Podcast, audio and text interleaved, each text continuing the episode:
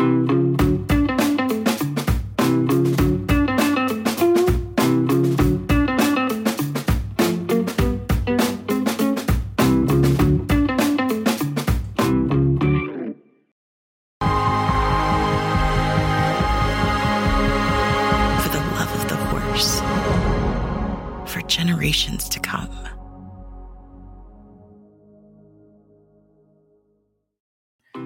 welcome to another edition of the TDN Writers Room. My name is Bill Finley. I'm a correspondent for the TDN, and every Saturday morning I have the pleasure of doing the Down the Stretch radio show on Sirius XM.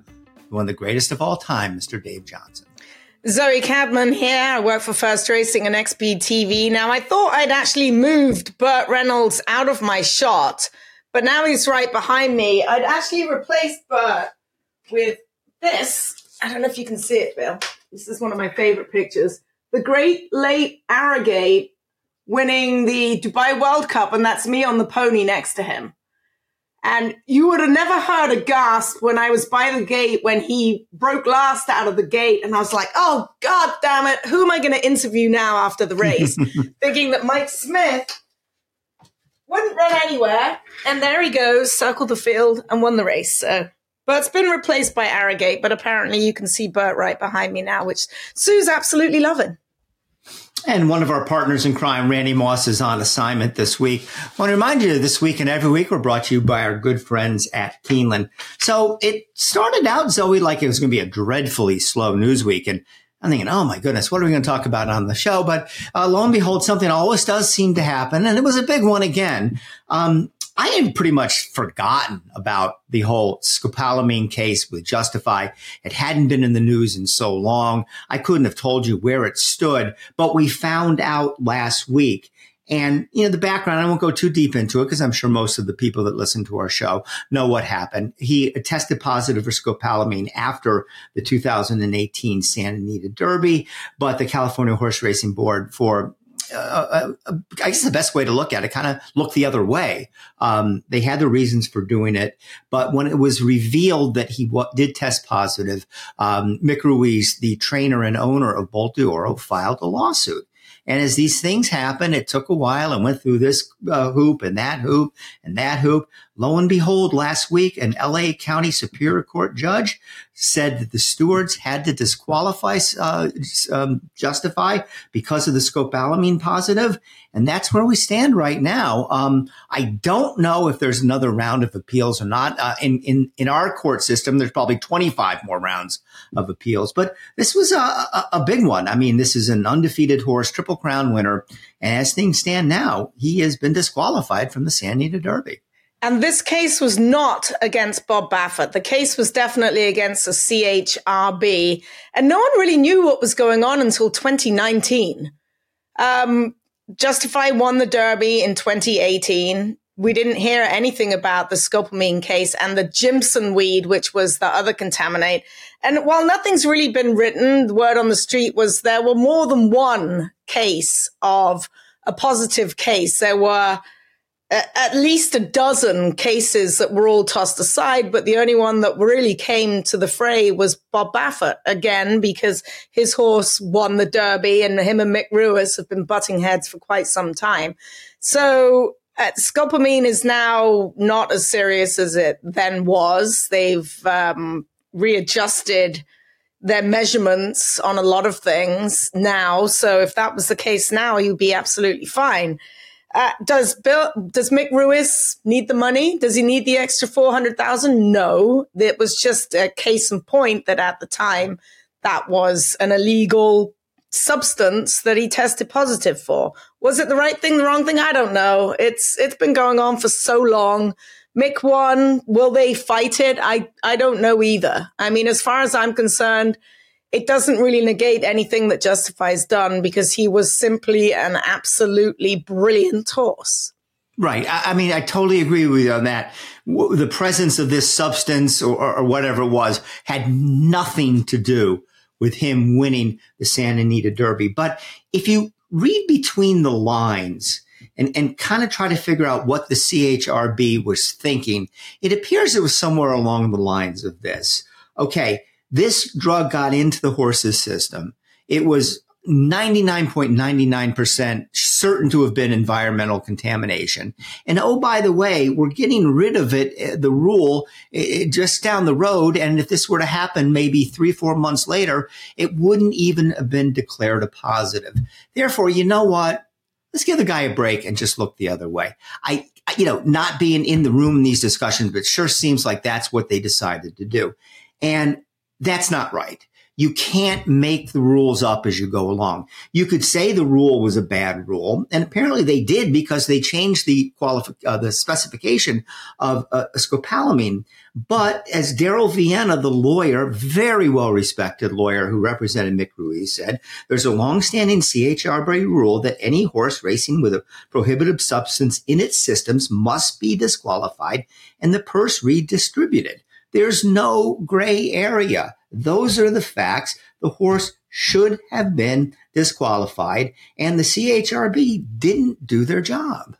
Yeah, I mean, you can't argue with the facts. You cannot argue with the facts. But what I would really like, if you're going to like dig up this can of worms, who are the other ones? Were they disqualified? No. So if you're going to disqualify him, you have to retroactively go back and disqualify everyone, don't you?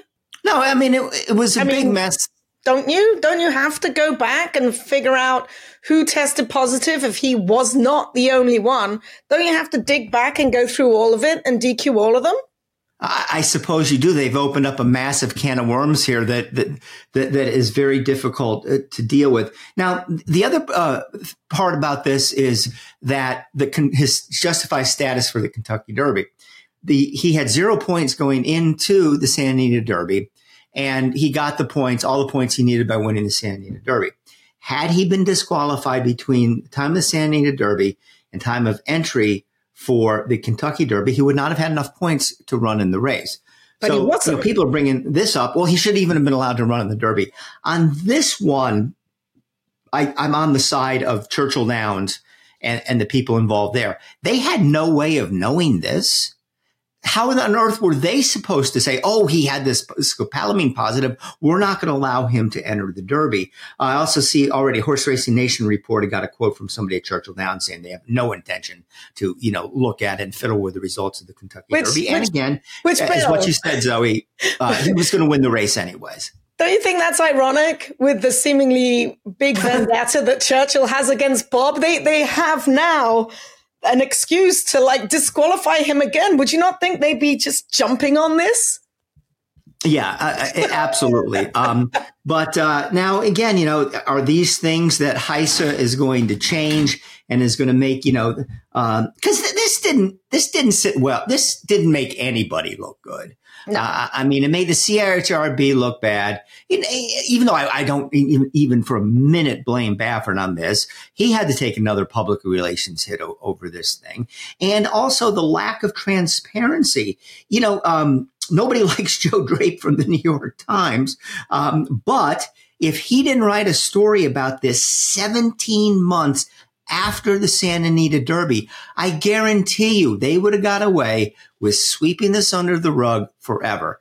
Now, we know, we all know transparency is important. This is not the right way to do things. I think the California Horse Racing Board, by and large, does a very good job, but th- this was not their finest hour. No. I mean, you write the rules, you play by the rules. They're your own rules. You should at least try and follow them.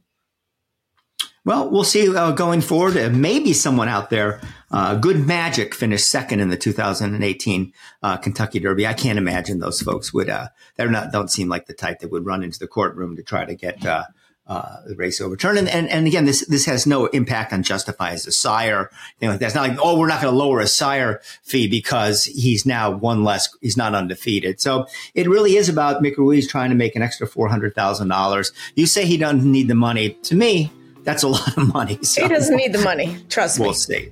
All right. we do want to remind you that the TDN Writers Room is brought to you by Keeneland. Do make sure to start your year right. It may be a little chilly, but make plans to attend the Keeneland January Horses of All Ages sale taking place from January the 8th to January the 11th. I might try and get there myself. Keeneland's January Horses of All Ages sale is noted for high quality broodmare prospects and short yearlings and for being among the final opportunities for breeders to obtain stock as the breeding season nears. Supplemental entries are still being accepted, and we'll be right back after this message from Keeneland. At Keeneland, a horse will always be measured in hands. Hands that see, that sense, that speak. Hands that hold our sport to a higher standard. Not for our sake, but for theirs. For the love of the horse, for generations to come. And the TDN Writers Room is brought to you by the Fast Sires at WinStar Farm. Who is the fastest horse of the week? Well, we'll get to that in a minute, but first, who's that fast sire at WinStar? And once again, if speed is the key, it's Nashville. Nashville continues to hold the track record at Keeneland through two Breeders' Cup weekends, the six furlong time of 107.89. He's off to a fast start at stud, breeding 204 mares in 2023, 91% of whom are in full. Nashville stands for a fee of $15,000. Now, who was that fastest horse of the week? Well, we're going to be talking about him just a bit coming up in the next segment. It was the Dallas Stewart train Hoist the Gold ran a career best race. He ran a huge race in Cigar Mile to get a 109 Beyer figure. So, congratulations to the whole team behind Hoist the Gold to not only win the cigar, but to get the coveted Fastest Horse of the Week award here on our TDN podcast. All right, Zoe, the weekend races. Um, we're obviously going to talk about the cigar in just a minute, but let's go mm-hmm. first the, the couple. Well, we'll focus, there's a ton of weekend races, but let's just focus on the big two tracks where they happen. One was the, at Aqueduct, the Remsen, uh, at Demoiselle and the Cigar, and then of course out at Del Mar, the Hollywood Derby and the Chad Brown Invitational in, in the matriarch. Um, Remsen hasn't produced a Kentucky Derby winner in quite some time, but but this was an interesting race, and and I think we've got a good chance to see both the winner and the second place chance, you know, make some noise uh, along the way at the Triple Crown. Uh, first of all, Dornoch was the most famous horse in Saratoga who had yet never won a never even ran a race when trainer Danny Gargan, uh, who's a, is, a is, that's his personality. He's an effusive guy. He, you know, he likes to talk up his horses. Said, this is the best horse I've ever trained. Well, we'll find out on the racetrack.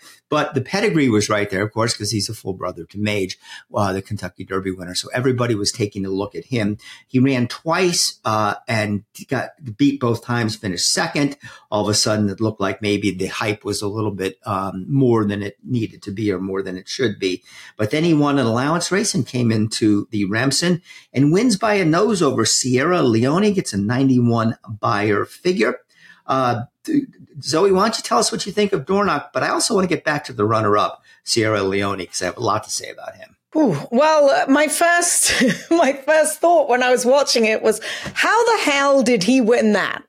I've got no idea. He looked like he was in quicksand at the eighth pole. He's got this big galloping stride and he's still so green. And this is something that Danny said all along that he doesn't really know how to run. He managed to switch leads eventually and he's just looking for company. Kendrick Carmouche wrote him a few starts ago and said that once a horse gets beside him, he'll fight. And that is exactly what you saw. You saw him bounce off the rail. He bounded out there in front and set some honest fractions on his own, going the two turns at Aqueduct, hit the rail just through greenness. And then we saw Sierra Leone come like, oh God, he was dead last and just came with this massive rally. And it was unbelievable to see Dornoch get passed by Sierra Leone and then get squeezed down on the rail and just keep fighting and come through and win by a head. It was a fantastic race by Dornoch. Was he the best horse in the race? I'm not sure he was because I think Sierra Leone is maybe a big, big deal, but Dornoch is slowly putting it all together. If you look at him physically, Bill, He's very tall, very lean, very long. He's just got a big, beautiful frame to fill out into, being the full uh, brother to Mage. Zoe, I've been told he, he, he doesn't really look like Mage. They're very no, two no, different, no. very different horses. Looks nothing like him. He's, you know, what did Bob Baffert say about Real Quiet? Looked like a fish. that was kind of Dornoch. The first time I saw him at Saratoga, I said to Danny, bring out this, this full brother to Mage that you keep talking about. Let me see him. And I was just looking up and I was like, wow, he's really tall. And there's not very well furnished, not yet. As a three year old, now he's going to be. Danny's going to give him some time, take him down to Florida, tack walk him for two or three weeks, maybe point to the withers. I have a feeling that once they get to the nice warm air of Florida, they're not going to want to come back to Aqueduct. But let's talk about Sierra Leone, who, oh my goodness, his first race was good. Now, I really know all about him. I'm work with a bloodstock agent, Marette Farrell, and she tried hard on this horse at the Fasig-Tipton August sale at Saratoga, where he sold for $2.3 million to MV Magnier and Peter Brant's white uh, Birch Stable. He was absolutely beautiful as a yearling. We all fell in love with him. Progeny gun runner, had all the bits in all the right places, beautiful mover. But that was an awful lot of money to pay for him, 2.3 million. Does he look like he's worth it now? I mean, probably not yet, but there's a lot to come there for Sierra Leone. Yeah, I mean, we're on the same page here, and I, I bet you about 75% of the people would be. If you ask them um, which of these two horses, Dornoch and Sierra Leone, is more likely to win the Kentucky Derby, I, I think, again, 75% uh, or so, maybe even more, would say Sierra Leone for a lot of the reasons you mentioned. I mean, it's a $2.3 million purchase. Chad Brown, and, and he ran a remarkable race. He was 10th beaten 12 and a half lengths down the backstretch. And it was a day when closers were not making up any ground. Now, the only uh, blemish on him, he, he had the race won. He got by Dornoch and maybe he idled it a little bit in, in the final three or four strides. But, you know, based on the connections, based on the breeding and whatnot, I, I mean, I think Dornoch could be a very good horse as well. But um, this is a race where I, I think most people looked at the runner up and said, wow, you know, he's the one for me uh, going forward. All right. But you still got to love what Dornoch was able to accomplish. Danny Gargan, back to back wins in the Remsen, took it last year with Dubyuhnell as well. So maybe Danny's going to write his name all over this race, but he was one happy camper after the race. Uh, good for him. All right, the Demoiselle was on the card. Not much to talk about. Two-year-old fillies. Life talk, even money for Todd Pletcher, coming off a uh, fourth place finish in the Breeders' Cup Juvenile. Um, this horse is making Just FYI look good. Fourth behind Just FYI in the Breeders' Cup Juvenile, and third behind Just FYI in the Frizette. Um, certainly, I don't think you know one of the top uh, two year old fillies uh, out there right now. Uh, we'll see what she does down the road, but um, she gets a good win. But uh, I'm not real excited about her. Ran almost a full second slower than the boys, which is fine. I mean, Gunrunner would have been the talk of the day if Sierra Leone had won because Life Talk is by Gunrunner as well. Um, she was a $350,000 Keeneland September yearling. How about Todd Pletcher and his record in the Demoiselle? He has now won it nine times. And I'm going to count off the fillies that he's won it with because the Demoiselle, to me, at least, maybe, I don't know, maybe I don't know that much, but it doesn't strike me as like this wonderful race that these champions all seem to manage to win. But they do if they're trained by Todd Pletcher. Julia Shining, Nest, Malathaat, Stop Charging Maria, Unlimited Budget, Disposable Pleasure, Ashado. His first one was Smok'n Frolic for Dogwood back in 2001. So Todd knows how to win this race. That's a good list of fillies.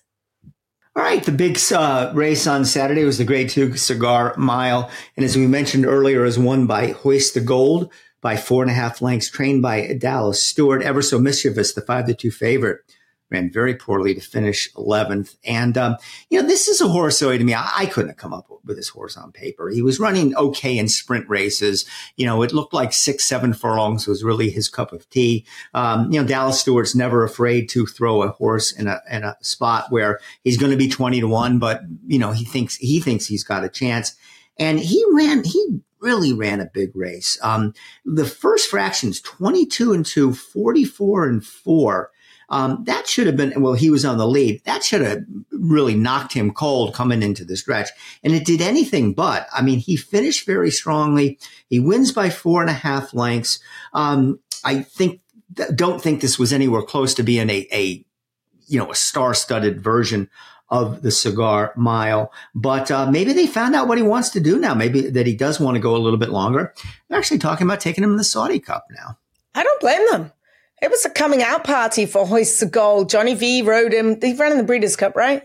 Yeah, Johnny V rode him last time, and full credit to Johnny V and Dallas Stewart for giving Johnny V the credit. He simply said to him, Run this horse two turns at Aqueduct. He doesn't like the dirt in his face. And Dallas was like, well, Okay, sure.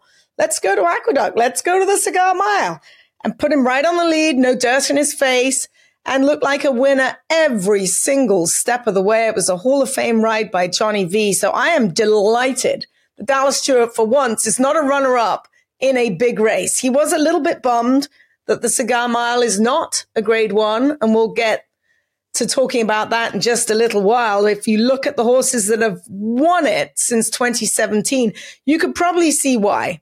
So we have Hoist the Gold, Mind Control, American Revolution, True Timber, Maximum Security, and Pattern Recognition. Those names don't jump off the page, but they did beforehand. Sharp Azteca, Connect, Tonalist, Private Zone, Flat Out, and Stay Thirsty. It's been downgraded to a grade two. So I, I think the answer is in the past winners. Yeah, we'll touch on that a little bit later. Okay, so let's swing out to Del Mar, where if you got the fall meet at Del Mar and you got grass racing, you know that Chad Brown is going to have some impact on this. And the two big races were the Hollywood Derby and the Matriarch. And I, I can I can lump them both in together here because the story was not the horses per se; it was Chad Brown. And he comes into the Hollywood Derby with program training, trading, wins by a neck over Webslinger at four to five. Uh, that result makes integration horse we've been talking quite a bit about, who won the Hill Prince, look even better because he was uh, second behind integration in the Virginia Derby. In this race, Chad Brown ties Charlie Whittingham's record for four wins in the Hollywood Derby. Okay, so what do you do for an encore? Only Chad Brown can pull this one off. The next day in the Matriarch Stakes, he runs four horses and they run one, two, three, four with surge capacity at nine to two, winning the race. Um, this is five straight wins in the matriarch for Chad Brown. He's won six of the last seven. He's closing in on Bobby Frankel's record of eight wins on the race. And by the way, if you if you were curious, this is not the first time Chad Brown has finished one, two, three, four in a graded stakes race. He did it in the 2022 Diana at Saratoga. But Zoe, here, how about these statistics? Um, and they don't go back that far because remember, Chad Brown has not been training all that long. He's won 18 races at Del Mar. 18 of them are graded stakes. 13 are grade ones. So you've got a guy who's won 18 stakes races at Del Mar over the, I should have uh, found out when this started, but it's probably about the last 10 years ago and he's not even stable there. I mean, they, it fits in so perfectly for his program. His fillies are still fresh this time of year. There's uh, really, uh, we've gotten to the end of grass racing season in the East Coast. He sends these things out there and, and they, they just perform one after another. But just to think one, two, three, four in a grade one race, um, you know, that, that's something that, uh, it takes a tremendous outfit with a tremendous, tremendous amount of talent at stable to do that. And uh, he didn't give your poor California horses a prayer, Zoe. No, he didn't. And, you know, the favorite ran fourth. And uh, I believe Chad was maybe a little bit miffed. He went, she went a little bit quick up front. That was white, white beam on the lead the whole way. But I mean, surge capacity, myself and Randy talked about this last week. How, how does she go off nine to two? Everyone was betting on White Beam. I love. I she was Joey. I think she was nine to one. No, no, she was, was, nine, she to, nine two. to two. Nine to two. Okay. She was nine to two. Okay. Um, she's only lost once. She gets Flavien Pratt aboard her. She's a half to a really good filly by ways called Ways and Means, who she did only break her maiden and then she got hurt in the spin away. Like, how does she go off nine to two? In fact, I think Joel Rosario rode her. Excuse me. Um, she's purchased for 200,000. Um, actually, she's a homebred for Klaravich. This is what I was, I was looking up. Where did she come from? She's a homebred for Klaravich. Her dam was purchased for 200,000. She was then dispersed and sold for 40. Mike Ryan, the bloodstock agent for Klaravich, bought her back. She had ways and means and then was sold at the Fasig November sale for like $2.1 million she's a really good filly. Like, oh my goodness. I don't know. It was a very, very good race. Very, very good result for Chad Brown. Hey, I want to remind you the TDN Writers Room is brought to you by the Pennsylvania Horse Breeders Association. Where do Pennsylvania breds win? Everywhere. On Sunday, LC Racing, Cash is King, and Gary Barber's Morning Matcha added a third stakes win to her resume with a last to first win in the $125,000 Staten Island division in the New York Stallion Stakes Series. Four-year-old filly now has earnings of just shy of $900,000. The 2024 Stallion and Boarding Farm Directory is now available on our website, pabred.com. Take a look at the new five new stallions for 2024. Last leg of the 1 million two-year-old PA sired PA bred stallion series is set for December 27th with two $200,000 races and a mile and 70 yards. Check the pabred.com website to make sure your two-year-old is nominated. We'll be right back after this message from the PHBA. PA Bred, I think we've built a, a brand at this point. The state of Pennsylvania has the best breeders program in the entire United States. Angel of Empire wins the Arkansas Derby and wins it clear. Caravel in the Breeders' Cup Turf Sprint. Pennsylvania and the PHBA have the best state bred program in the country, bar none. The best Breeders' Awards and Stallion Awards in the country. The TDN Writers Room is brought to you by the Green Group, a tax accounting and advisory firm specializing in the thoroughbred industry and designed to save you taxes. This week's guest will be Len Green, who runs the Green Group. So I guess Len will be talking to himself in a mirror for one hour as he gives himself tax advice, but uh, it pays to listen to Len no matter what the circumstances are. And we welcome in now the Green Group guest of the week is none other than Mr. Green Group himself, Len Green. He's one of our primary sponsors, and we're glad to have him on because he's always got a lot to tell us about horse racing, his DJ stable, and most importantly, he can sit down right now and over the next 20 minutes or so I'm sure you're going to learn a lot about how to better handle tax, handle your tax situation, especially when it comes with, for those of you who have a stable of racehorses. Len, thanks for joining us. Let's do a couple horse racing questions first. And uh, I, I, imagine Wonder Wheel was kind of a bittersweet year for you. I mean, there's so much good. You bought her for two hundred and seventy-five thousand. You sold her at the uh, Fasig-Tipton November for three point two million. She wins the Breeders' Cup Juvenile Fillies. You win the Eclipse Award. Yet the, her 2023 three year old campaign was a loss. Oh for three. She just wasn't the same horse. So two part question. What went wrong this year? And as you look back on her career, you know, how will you look at it? That was a great question. Okay. And again, I, I was speaking the other day, okay, for, for, for a partnership uh, on, okay. And they said to me, how can you make money in the business? I said, it's very easy. I said, just win the, the Breeders' Cup and then turn around and sell your horse for $3 million. And it, it, made it bittersweet also, Bill, because it, it, it's the, the, the, horse that my wait, mm-hmm. wife named, et cetera, kind of thing. But, you know, if you decide that you want to run this as a business, and I think it's very, very important to want to run it as a business and not just pet noses or, or have champagne or do other things. I think you have to make business decisions. And the business decisions are that when a horse no longer is a racing horse, it's time to cut bait and, and, and sell it, kind of thing. If I had to look back in retrospect, I might say, you know, maybe it's not worth taking a horse out of training after a tough campaign, wait several months and try to get it back into racing form.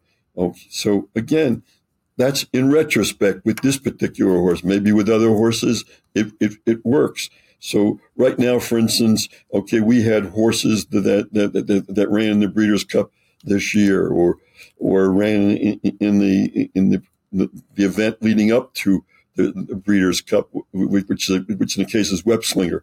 Okay, the, the, the sensible thing on Web Slinger would be okay, tough campaign, ran eight times, let's give it two or three months off. And I'm saying no. Okay, let's go into light training for a while, give, give it a month or a half, but let's not stop it. So even though we didn't do well in those three races, I think it still, it signaled that, hey, now was the time to sell it as opposed to racing on, Bill. So that's the difference between, I think, people who are in this thing for a hobby or, or not into a, a business. Business says you make business decisions and you know as much as you can about the business. And kind of later on, you, you, there's going to be a question, I'm sure, as, as to, you know, how do you withstand IRS scrutiny on hobbies and, and how do you become active? And we're going to talk about the active tests, which is 100 hours. But people don't realize listening to this podcast, yes, okay, re, re, reading the TDN every day, okay, those hours count toward the 100 hour test. So suddenly, instead of being passive, and maybe you have passive losses and you can't use them, suddenly they become active losses and you can use them. So again, business over and, and, enjoy it, it's, it's one of the toughest businesses I ever was in. Well, that was How's a that for a segue. long answer to a simple question? yeah, that, that was a segue from Wonder Wheel to taxes. I'm not sure anyone else could have done that apart from you, Len. That was that was bloody brilliant. And and one other thing we can learn from you, Len, is how to dress. You're looking very dapper, Bill. You know, maybe next week, shirt Yeah, and tie. yeah, Len's got me beat. Pretty good. Yeah, shirt and tie, cufflinks. You're Yeah. looking extremely dapper. Yeah, so thank you very much. But you can remind Bill, since he's not a client, okay, that, that if you do get dressed up, okay, you can use some of these things. You can you can use the hairdresser. You can use all those things because you you, you, you guys are celebrities. So there's special tax deductions that are available for celebrities. That, that that outfit that he wears wearing right now would not qualify. No. Len, Len, this for me is being dressed up. okay? I, I, I was so noted. All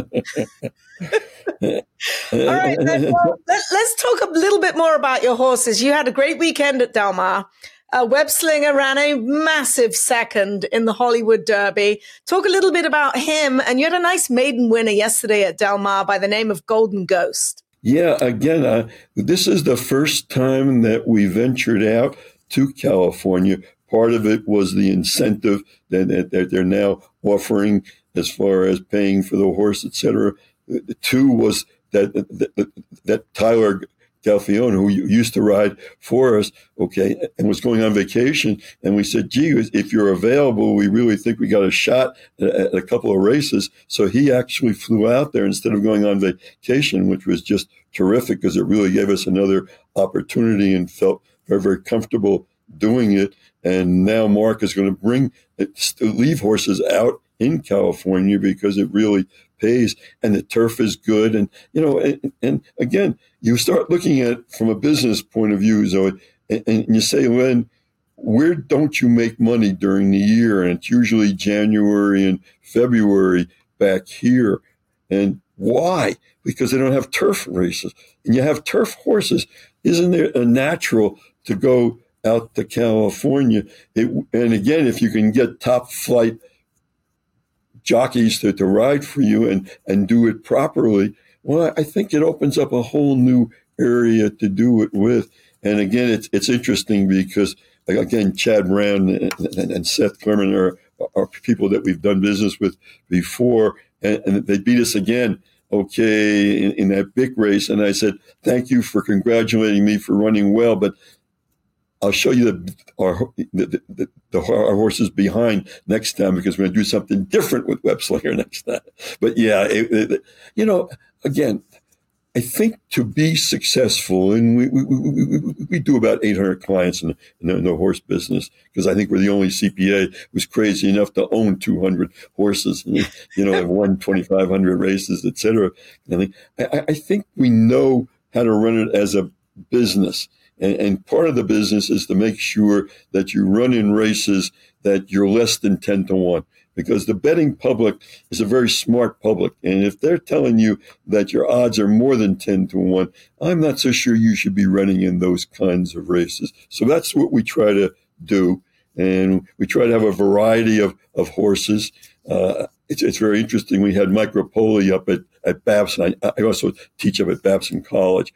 Okay. And Mike's got so many more horses than anybody else kind of thing. And he keeps on talking about, I hope I get lucky. I said, well, yeah, you're increasing your odds of being lucky when you have 70 some odd two year olds. and so, so again, I, I think you have to have different mixes and you have to put them in different kinds of races. And then you have to be willing to sell them. Okay. When they don't hit a certain level. So yeah, California was a good experience, and I'm looking forward not only to, to run horses out there, but actually come out there and, and, and do it because now that I know the travel expenses are tax deductible and, and it counts toward my hours, what the heck? well, you know what, Len? I'll let you take me out to dinner and you can expense it and write it off on your taxes. How about that? That is a fantastic idea. Okay. And if, if, I took Bill out for supper, I could write it off as a bad debt. So, you know, it would be very, very good kind of thing. So, eh. all right, Len, let's get into the weeds and some of the tax stuff that people need to know with April 15th, 2024, not too far away. So, what steps do you have to take to operate your horse operation as a business and therefore increase the opportunities to be profitable? Okay. N- number one is, is such a simple one, and yet the majority of people don't do it, Bill. And that is most people run their operation either as a sole proprietor eh, or a two person partnership, and they forget to do a limited liability company. Number one, from a from a liability point of view, it really makes sense because we were up at Saratoga this past summer and there was a horse went off the track and went running through the stable area, knocking down all kinds of people. And I said, I would not like to know, I would not like to be the owner of that horse, okay, if it's a sole proprietor, because the lawsuits are going to be coming left and right. So number one, it gives you that, that kind of protection. And, number two, okay, there's a lot more tax deductions you can take as an LLC more than you can as a sole proprietor. So again, if, if you're if you're incurring expenses like your rental place up at Saratoga or you, you, you, you your transportation back and forth to the events or, or the T&E part of it, so much more of it, or the home office. These are all deductible, okay, in an LLC. Very hard to deduct them as a sole proprietor. So again, that's that's one, and you can do the LLC as of the end of the year, and you can still take all the expenses that you incurred during the year and superimpose it on that LLC tax return. So again, two person LLC that gives you protection plus the additional deductions. Number two, Okay, keeping a record, not day to day record, but keeping some kind of record that clearly shows you've put in a hundred or more hours.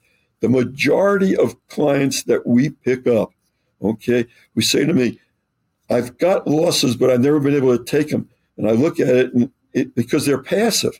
Well, of course, you can't take deductions if you're passive. You can only take it against passive income, and very few people have that bill. So the idea is make yourself active and make yourself active with, with 100 hours or 500, whatever it takes in your particular situation, but, but do it that way. And again, it not only satisfies the active test is you would never run a business as a, as a part-time spectator every, most of the people in the horse business have made their, their money by being actively involved, knowing the business. So it's just a natural. Don't do it for necessarily for tax purposes, although it certainly helps, but do it just because you ought to know more about what's going on.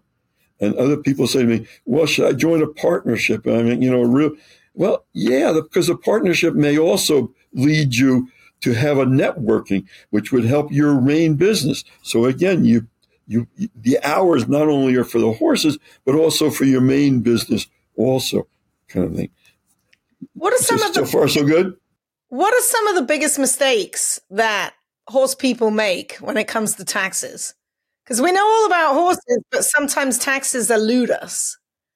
Yeah, okay. They, they don't know that they, they say sometimes, Zoe, well, I bought a horse in December or November. Okay. Uh, all I can do is take a month. No, you can take the whole year. They, they, don't realize that you can make an election to take it for the whole year, not just the month that you hold it. Somebody else sent me a return the other day and said, Would you look at this tax return? I can't understand. I've been examined three years in a row and their accountant put down activity, hobby.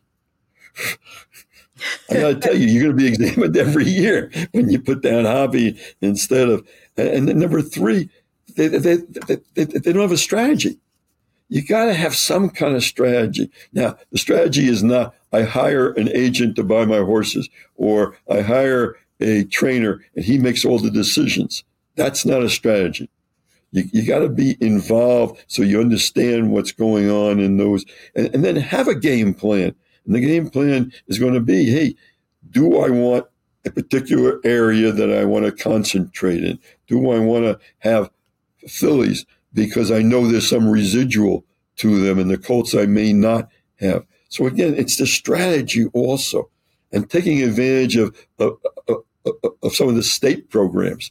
I mean, where, where, you get extra dollars and you're running in against state breds. These are all positive things. They may not necessarily, you'd say, be taxes, but the taxes part is if you own them with a strategy, I can show you how you can maximize those tax deductions. If you have an office in your home that you use to watch the races, to do involved with, well, then why aren't you taking tax deductions for it?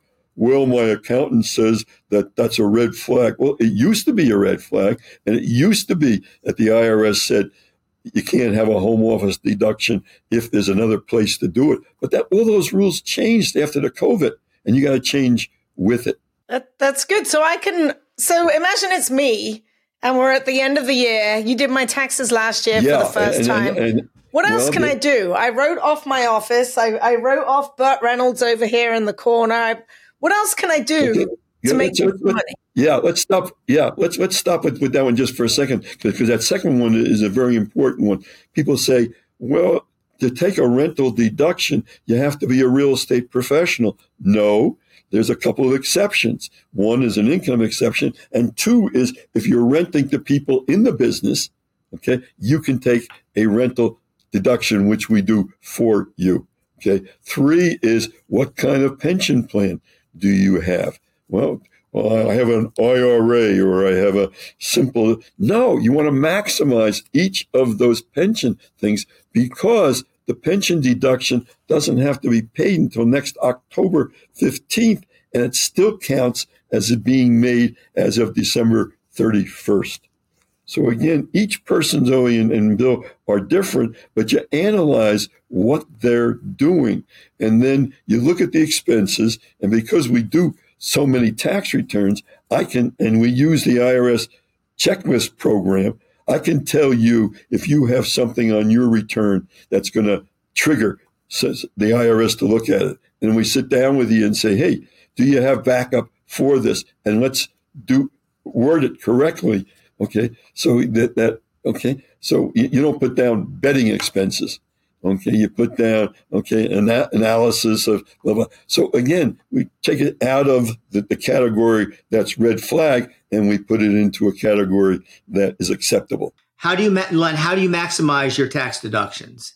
Okay, number one, you sit down now before the end of the year and have somebody look at what you're doing.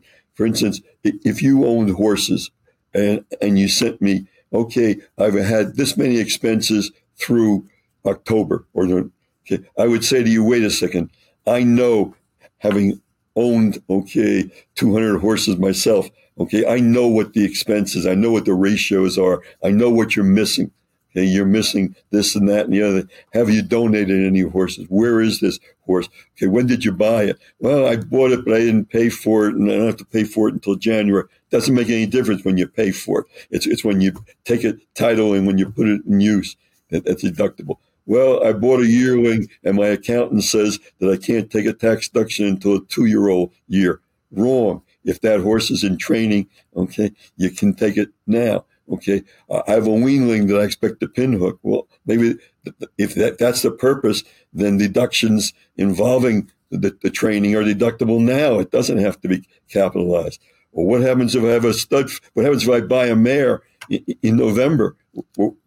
Or, or, or, December and it's in full, you can actually take the stud fee as a deduction. But what I'm saying is that that whether you use me or, or, or somebody else that's knowledgeable, somebody who is knowledgeable will be able to look at, at, at your expenses and tell you, okay, here's the way to do it. Well, then uh, I I went over the, the limit last year as far as as the allowable deductions That's fine. What do you mean it's fine? It means that that that becomes a net operating loss carry forward and it's deductible the following year. So again, in, in your planning, here's some of the things that you could, should do. Should I pay a stud fee early?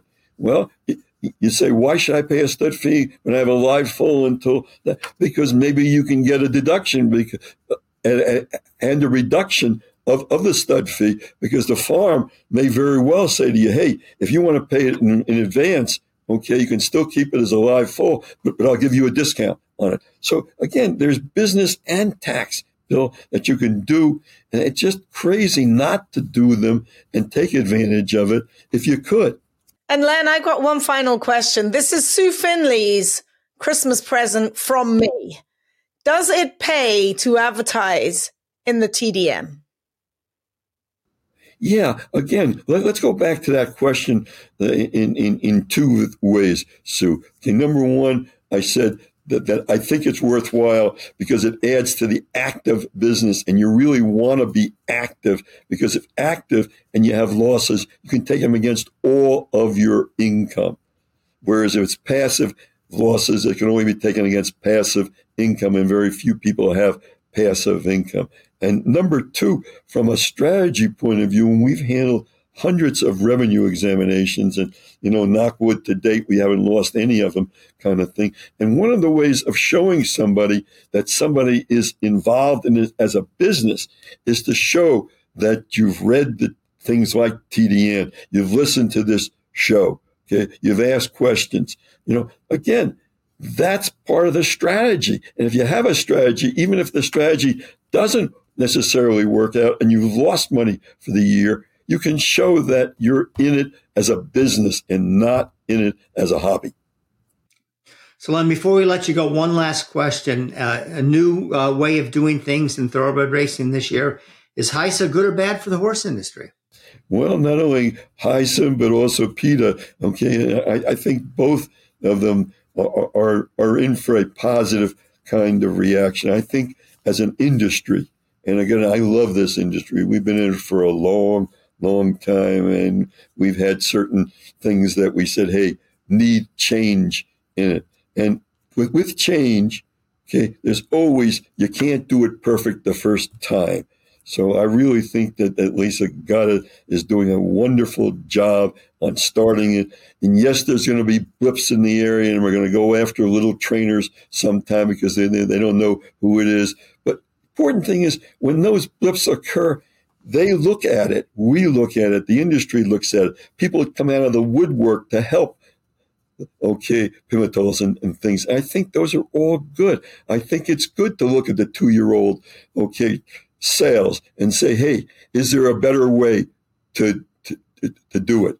Okay. I'm not saying eliminate them, but I'm saying, is there a better way? of of doing it. I think the more we look at it ourselves, the more we show the public that we're interested in this thing, it's good for the industry. Well, Len, it's great to always have you as a guest. Thank you so much for your support of the TDN Writers Room. You've been with us since day one, and I hope we're sending a lot of our listeners and viewers your way as Green Group customers. And uh, it's a lot of fun. Uh, we learn so much from you every time when we have you on. So thanks so much. And, and uh, Bill, can I throw one more quick advertisement on? Okay, we'll be happy to do a confidential and complimentary re- review of anyone's returns that, that they want to send us to, to, to look at. And then if if we show you, and I'll guarantee you, okay, they will come up with $2,500 of deductions that your accountant hasn't taken. And if I'm wrong, I'll donate 250 bucks to a to a horse charity. But and but one more step, I don't care. I really don't care whether you then end up using us or not. I just want more people to stay in this business because I think it's a great business to be in. And you guys keep doing what you're doing right. Okay. Thanks so much, Len. We'll catch up with you again in a few months. Best of luck with DJ Stables going forward. Amen. Amen. As the Green Group guest of the week, Len Green will receive a free one hour tax consultation with, well, himself, actually. For more information on how the Green Group can save you taxes, visit www.greenco.com. We'll be right back after this message from the Green Group. Are you paying too much in taxes? The Green Group can help. There's a reason the most successful owners, breeders, and horsemen select the Green Group as their tax advisors. They save you money and share successful strategies. Over the past 40 years, the Green Group founder, Len Green, has owned and bred some of the best racehorses in the history of the sport, like Eclipse Award winning champions Jaywalk and Wonder Wheel. His DJ stable competes at the highest level and has received the game's most prestigious honors. Len Green's in depth, hands on industry knowledge, combined with cutting edge tax saving strategies, has produced positive results for his clientele and has made the Green Group the top rated accounting and tax firm in the thoroughbred business. For a confidential and complimentary consultation, contact us at 732 634 5100 or visit our website at www.greenco.com. The Green Group, proven strategies to save you taxes.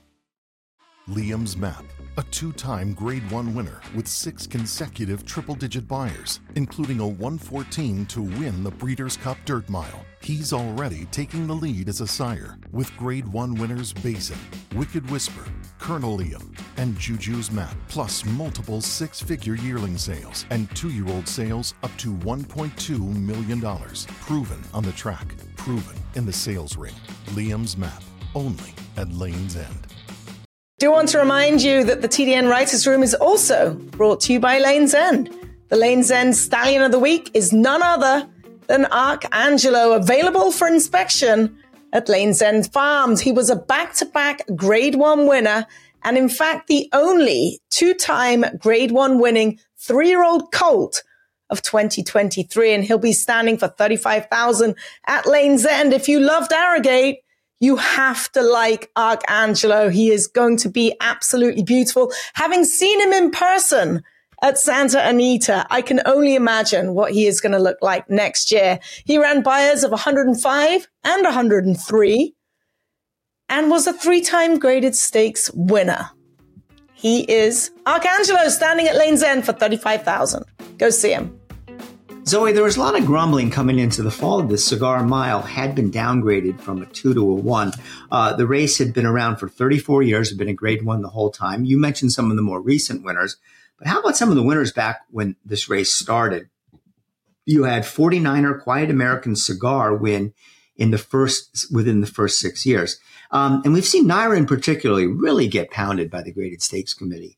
Uh, the Woodward, one of the great races in the American racing calendar, is now a grade two. The Wood Memorial is a grade two. two. The Beldame, a grade two. Now, having said all that, I don't think the graded stakes committee has gone nearly far enough. And people have been talking about this, and it's going to be a tough pill to swallow, but we have to drastically cut down on the number of graded stakes races and scale back ones to twos, twos to threes, threes to listed. And here's why we're dealing with a very different set of circumstances um, from 15 years ago. So take these numbers. In 2008, there were 32,332 foals. They had 110 grade one races and 48, uh, 481 graded races. In 2023, there was 17,000 foals um, and you had uh, 90, I can't even read my goddamn writing, 97 grade one uh, races and 440 graded stakes races. So fall crop has gone down by 47%. The number of graded races has gone down by 8.3%. And the number of graded one races has gone down only by 11.8%. Uh. It is time for some serious tough love and, you know, this is just, this is just not working. And, you know, if I had time, I could come up how many of these races had four and five horses in them as well. Um, you can't use a system that worked in 2008, have a major shift in the breeding industry and use that same system in 2023. And I, I, I can come up with a lot of races, not just the cigar mile that I think should be downgraded. And I'll start with one coming up your way, the Malibu grade one restricted to three year olds. No, thank you. That's not a grade one race. Really? Yeah. Think of the horses that have won it. I mean, you, you shouldn't. Peanut, it's the last grade one for three year olds before they face older. I mean, they'll be four year olds next year, but it's, it's a race that people point to. It's a good race. All right. Well, my point on that is that a race restricted to three year olds in December should not be a grade one, but maybe that was a, a poor choice of races because you're right. I mean, Flightline won. Yeah, I mean, you can't downgrade that race when you think of all of the champions that have won it over the past few years. And yes, maybe Baffert and a few others have dominated, but they shouldn't be penalized for winning these races. Okay. They shouldn't be downgraded. You- I have a perfect example of a, a downgrade that I don't think, well, I mean, yes, now it looks like it was perfectly done. All right. The Santa Anita Derby was downgraded in, I mean, the Santa Anita Oaks was downgraded in 2017, right? When they downgraded it in 2017, Midnight Bisou, Paradise Woods, Songbird, Stellar Wind, fashion plate. Okay. Beholder had all won this race and yet they downgraded it. Like after Midnight Bisou won it. Like why? Now, since then, maybe not quite so good. Swiss Diver, yes. Uh, Soothsay, Desert Dawn, Phaser, she would have been the favorite in the Oaks. But why would you downgrade the Santa Anita Oaks to a grade two right after Midnight Bisou, Paradise Woods, and Songbird won it just because they were small fields? That's not really fair. That's my argument. All right, well, let's I, go back to my. I get where you're coming from. Right, I, yeah. Absolutely. So let's go back to my original point, and maybe we, we got. I, I took us down a wrong path, perhaps with the Malibu, but you know, do you see my point that this this just is it? It's not it's not an accurate assessment of the quality of these races anymore. And that affects the breeding markets. I mean, you know, so and so won three grade one races and he's going to be a great sire. Well, maybe those three grade one races should have been grade twos. And then you're talking about something entirely differently. No, no, I'm absolutely with you on that. And the fact that you've laid it out also clearly the foal crop has declined by 40 something percent. Well, then the graded stakes should probably decline the same way because otherwise you're getting, you know, listed horses winning grade twos and, and grade one races. I'm, I'm with you with that. The problem that we have is where do you take those graded stakes from? Racetracks themselves, that is their lifeline. They want to hold on to these graded stakes races to make themselves, you know, they're important. These grade one races, if you run a racetrack that has no graded stakes, who's going to visit you? You know, Chad Brown's not going to visit your racetrack, Bob Baffert's not coming. You don't have a graded stakes. But if you throw in these graded stakes races, they will come and people will bet on them and it just generates revenue. So the problem is going to be where do you take these graded stakes races from? Who makes the decision? That it's it's going to be a lot to try and and it's not going to happen overnight and no. they have cut down but but they're going at too slow a pace you know every year we get a couple more went down and look i based on the numbers the 47% decline in in in the number in the fall crop where you only got uh, 11% decline in grade ones if if they wanted to uh, uh, make those numbers even overnight, um, what would that be? They would get rid of 30 grade ones in, in, one year, something like that. I'm not suggesting that, but you know, you need to do, instead of getting rid of two a year, you need to get rid of seven a year, or something like that. Who's in and, charge of the greatest you know, stakes committee? What's that? Who's in charge of it? TOBA. TOBA. Yeah. And, and you know, we don't want to see that happen. All right, I'm going to, this I know you're definitely going to disagree with, but, and it's a little bit off the wall, but should Derby prep races be grade ones? Should a prep race for a grade one also be a grade one? Yeah. Okay. I'm not so sure they should, Zoe. They're important races. I know they're important races, but you, you know, look, you, just that they're important races doesn't necessarily mean that they have the quality of a, a grade one field. I, I, mean, you know, what we're having now is we're almost now have super grade ones and grade ones. Super grade ones are the uh, uh, Triple Crown races, the Breeders' Cup, Travers, Everyone Whitney, knows that, though. Pegasus World Cup. But, you know, the, uh, so, so, let's take a look. The, the Carter, which is, I, I, would be pretty sure is not going to be a grade one next year. But that's, how does the Carter wind up in the same category as the Kentucky Derby. So, you know, I, I, now I'm really getting weird. Uh, make, make them four grades, okay? Think there are one, two, three, and four, but uh, nobody wants to listen to me anyway. So, no, I mean, I see your point, but I mean, how often does the best horse not win the Kentucky Derby? More so you're gonna, not, You're yes. going to penalize the best horse for winning the grade one, the grade two Florida Derby and not getting a great trip in a 20 horse field in the Kentucky Derby. It doesn't make any sense. Mm, right. I'm coming I, up with. I, I see where you're coming from to a, a point.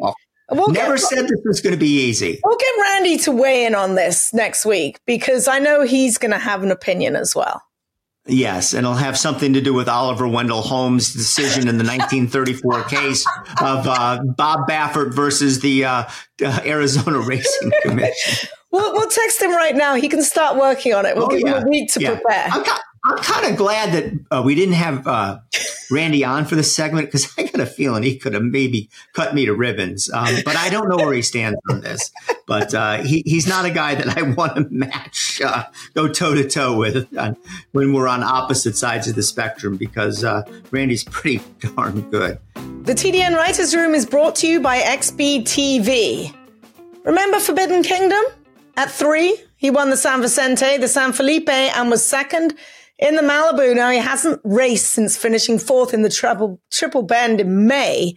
But just watch him work here. He's working solo and has been working right along. The Richard Mandella trainee turned in an effortless half mile work in 46 and three. Now I urge you to log on to xbtv.com and take a look at this work. I'm not sure you're going to see a horse work any easier than Forbidden Kingdom. We'll see where he winds up but he'll be coming to a race to you soon. All the thrills. Fraction of the bills. Experience the power of the partnership.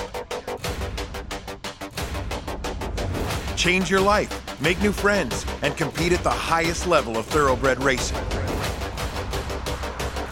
West Point Thoroughbreds, the gold standard in racing partnerships. Visit westpointtb.com.